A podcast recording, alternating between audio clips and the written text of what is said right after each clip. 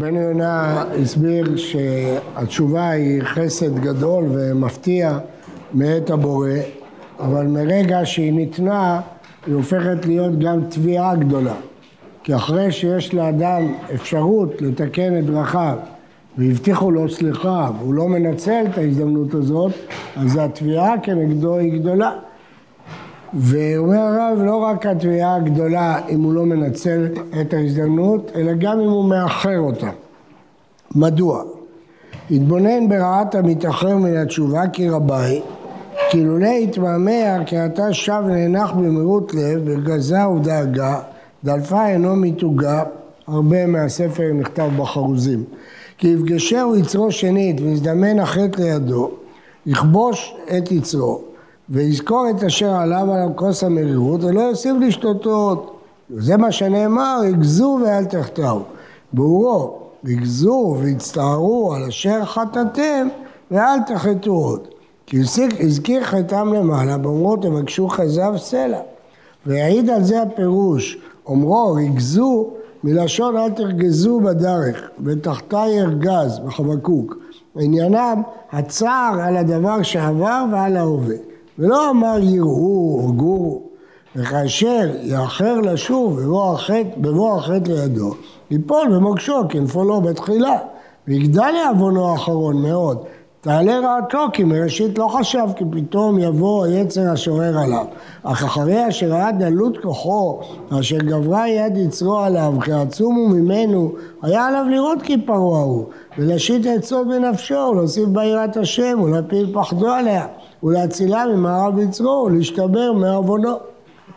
אומר הרב, מי שמאחר לעשות תשובה, יש בזה כמה בעיות. הבעיה הראשונה, שאם הוא נכשל פעם אחת, יש סבירות שהוא ייכשל שוב באותו דבר. הגיוני שאותו דבר שהכשיל אותו פעם ראשונה, אם הוא לא יתקן וייזהר ממנו, הוא ייכשל בפעם השנייה. אז אם הוא היה ממהר לשוב, המפגש עם החטא, התשובה, הצער על החטא היה מביא אותו שכשפעם אחרת יחזור המצב הזה, הוא כבר לא יחטא. אבל כיוון שהוא לא יזדרז לחזור בתשובה, הוא נשאר במצב הראשון, הרי שהוא ייכשל שוב. ועכשיו החטא הוא הרבה יותר חמור, כי עכשיו הוא כבר יודע שהוא עלול להיכשל בחטא הזה, והוא לא עשה כלום, הוא לא תיקן שום דבר. ולכן הסיכון ליפול עוד פעם באותו מכשול הוא גדול.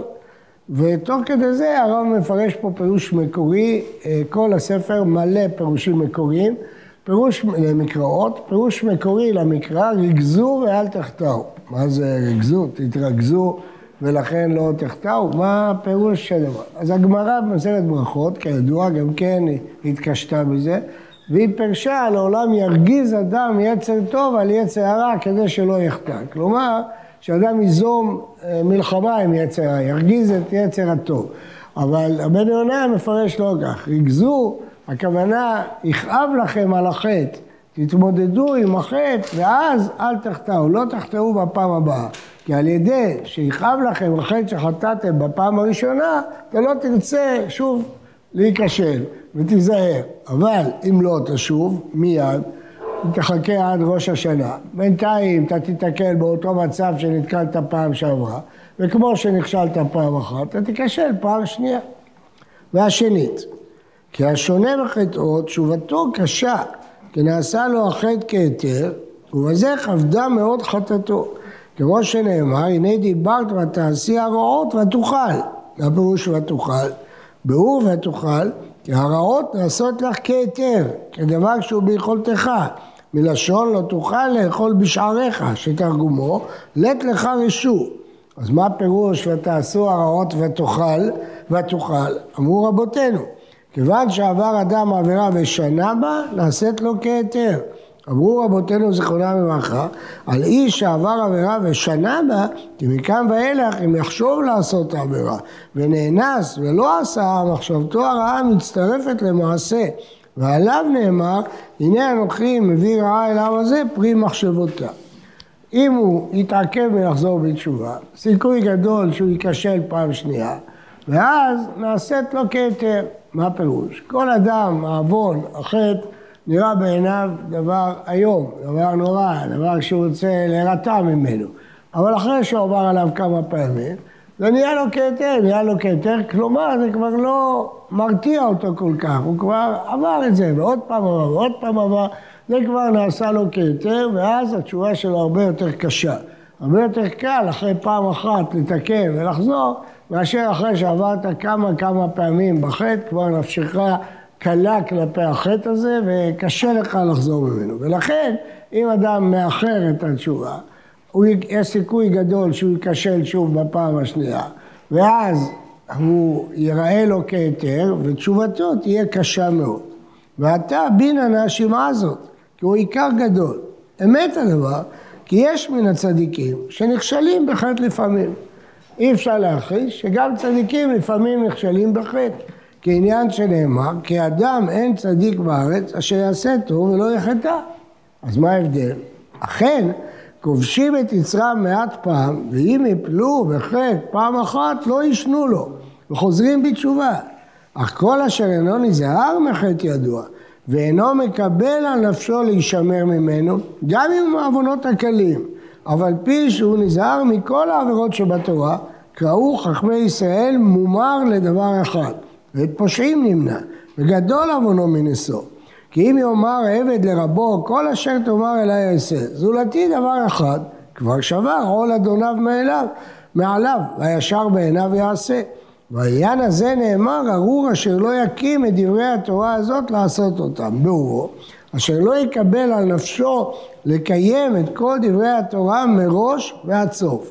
ויורה על זה אומרו, אשר לא יקים לעשות, ולא אמר אשר לא יעשה אותם. לכן רבי יונה אומר פה חידוש חשוב מאוד, שיש הבדל בין אם אדם נכשל בעבירה, ויכול להיות שזאת עבירה חמורה, לבין אם אדם אומר, העבירה הזאת זה לא בשבילי. למשל, אדם אומר, לשון הרע זה לא בשבילי, זה בשביל צדיקים, בשביל יראי שמיים, בחורים בשיעור א', אני לא, בשבילי זה לא לשון הרע. אז זה הרבה יותר חמור, כי הוא מומר, הוא, הוא כופר, הוא מורד. זה, אפילו שהעבירה יותר קלה, זה הרבה יותר חמור מאשר אדם נכשל בעבירה חמורה. כשאדם נכשל, אז הוא נכשל, נפל, מתקן, גם צדיק זה יכול לקרוא לו, אז הוא מתקן את דרכו והולך קדימה. אבל אם אדם אומר, המצוות האלה הם לא בשבילי, זה לא לפי הרמה שלי, זה לא לפי היכולת שלי, זה לא לפי הדור הזה, המצוות האלה לא בשבילי, זה הרבה הרבה יותר חמור, זה מומר. אז לכן צריך מאוד מאוד להיזהר, לא להגיד ככה, לא להגיד לשון הרע זה לא בשבילי. צריך להגיד, אני משתדל, אני יודע שזה אסור, אני משתדל, לפעמים אני נכשל, אבל אני משתדל לתקן. אבל אם אדם אומר, העבירה הזאת היא לא, לא מתאימה לי, היא לא בשביל הדור שלנו, היא לא בשבילי, זה דבר חמור מאוד, מכיוון שהוא מורד. אומר הרב דוגמה, אם עבד יגיד לאדון שלו, אני עבד שלך כל הזמן, חוץ מיום אחד, או חוץ מפעולה אחת. איזה עבד זה? הוא לא עבד, זה מה שאמר רבן גמליאל לחכמים, אני שומע לכם לבטל ממני עול מלכות שמיים אפילו שעה אחת. הם אמרו לו שחתן פטור מקריאת שמע, הוא אומר לא, זה קבלת עול מלכות שמיים, אני לא יכול, אי אפשר אפילו שעה אחת להתבטל מזה. כי עבד הוא עבד, הוא לא יכול לבטל, ולכן יש הבדל גדול בין למשל נכשל בהחלט, לבין אם אדם, אפילו עבירה קלה, הוא אומר זה לא בשבילי, זה לא בשביל הרמה שלי, לא בשביל הדור שלנו, העבירות האלה אני לא, לא חשובים בשבילי. זה דבר חמור, זה סוג של מרידה שהיא חמורה מאוד. אה, ועכשיו הוא מביא כמה וכמה דוגמאות של דברים כאלה שאנשים אומרים שזה לא בשבילנו, לא בשביל הדור שלנו. הוא אומר שהוא כתב את זה באיגרת לבני הדור, להזכירם ולהזהירם. והנה מדרגות רבות לתשובה. ולפי המדרגות יתקרב האדם אל הקדוש ברוך הוא. אמנם, לכל תשובה תימצא סליחה, אך לא תיתר הנפש תואר שלם להיות העוונות כלא היו, זולתי כאשר יתאר האדם את ליבו ויכין את רוחו כאשר יתבהר. אומר אה, הרב פה, והרב קוק מעריך בזה מאוד, באורות התשובה, שהתשובה מצד אחד היא קלה שבקלות, אפילו הרהר אדם בליבו, אדם היה רשע, והוא הרהר לחזור בתשובה, והוא מקדש אישה על מנת שהוא צדיק גמור, היא מקודשת. למה? אולי הרהר לעשות תשובה, היא צריכה גט. זה קל מאוד. לעומת זאת, אנחנו יודעים שלקיים את כל הדרגות שבתשובה זה חמורה שבחמורות. אז מה התשובה? התשובה היא שיש דרגות שונות לתשובה. התשובה היא אה, אחת, אבל יש לה דרגות. והרב מביא את הדוגמה של כביסה. אדם יכול להעביר כתם ואדם יכול לחדש את הבגד, לעשות אותו חדש.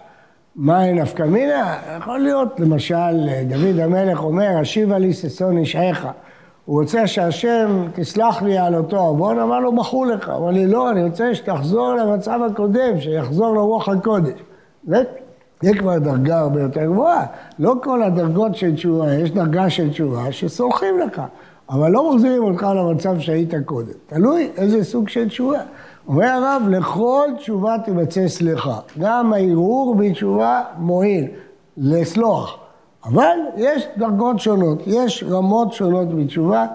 אה, כך מחדש רבנו יונה, זה חידוש, כי בדרך כלל אין לנו דרגות, יש לנו או כן או לא, מה, מה הפירוש דרגות?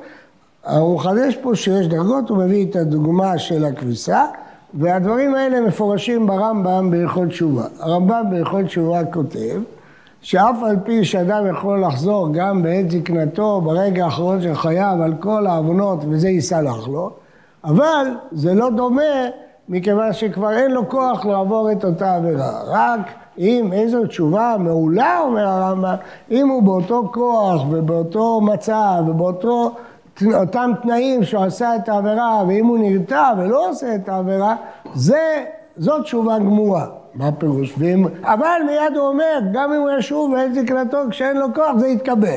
אז מה נפשך? אתה אמרת קודם שהתשובה הגמורה זה כשזה באותם תנאים, אחר כך אתה אומר שגם ככה זה יתקבל. התשובה היא שיש דרגות, זה תהיה תשובה, אבל זה לא תהיה תשובה מעולה, זה לא תהיה תשובה בדרגה הגבוהה. ויש הבדל בין הדרגות הללו, אבל בסופו של דבר כל תשובה מועילה, רבנו יונה פה אה, מעתיק חלק מלשון הרמב"ם פה. בכל אופן, אה, החידוש שיש פה מדרגות לתשובה, שמעתי פעם אה, בנו של הרב אריה לוין, שיש ארבעה דברים שיש בהם מדרגות, והם ראשי תיבות אתרוג. א' זה אמונה, אנחנו אומרים אני מאמין באמונה שלמה, כלומר יש דרגות באמונה, יש אחד שמאמין ויש שמאמין באמונה שלמה, ת' זה תשובה, כמו שלמדנו עכשיו, החזרנו בתשובה שלמה לפניך, תשובה מעולה, ר' זה רפואה, אנחנו מבקשים רפואה שלמה, אדם יכול להתרפא ממחלתו, אבל לא לחזור למה שהוא קודם. אבל יש אדם שזוכה לרפואה שלמה, הוא חוזר בדיוק למצב שהוא היה לפני המחלה. הוא נהיה איש חדש, זה רפואה שלמה. והגימל זה גאולה. יש גאולה ויש גאולה שלמה, יש דרגות בגאולה, כמו שאנחנו חווים, דרגות שונות. אז אותו דבר התף, התף זה תשובה שלמה. יש דרגות בתשובה, יש תשובה ויש תשובה שלמה. הבאתי דוגמה של נפקא מינה. אה, בתשובה מאהבה, עבירות נהפכות לזכויות. אמרתי שהשאלה אם יחזור לו אהבת השם, תחזור לו רוח הקודש כמו שהייתה לו, כמו שדוד המלך אה, נמנעה ממנו רוח הקודש אחרי החטא שלו, למרות שהוא חזר בתשובה. אז אנחנו רואים שיש דרגות ויש אה, משמעויות לדרגות השונות של התשובה. אז מצד אחד תשובה היא קלה שבקלות, ואדם לא צריך להירתע, אפילו מדברים, למשל, אדם בין אדם לחברו, הרי לא מתקפל לו עד שירצה את חברו, אבל הוא לא מכיר אותו, הוא לא יודע מי זה. הוא גזל ממישהו לפני הרבה שנים והוא לא יודע למצוא אותו, לא יודע לאתר אותו. או שיש לו הרבה אנשים שהוא פגע בהם באיזו אמירה והוא לא יכול לפייס את כולם ולמצוא את כולם. אז הרב קוק אומר באורות התשובה שגם דבר כזה, אדם לא ירתע מלעשות תשובה. ואם התשובה שלו תהיה שלמה, הקדוש ברוך הוא יזמן לו שהוא יצליח להשלים אותה. האדם צריך לעשות את שלו, אפילו הרהור תשובה זה מועיל. אבל זה לא תשובה שלמה, עדיין התשובה לא תהיה מושלמת עד הדרגה הגבוהה.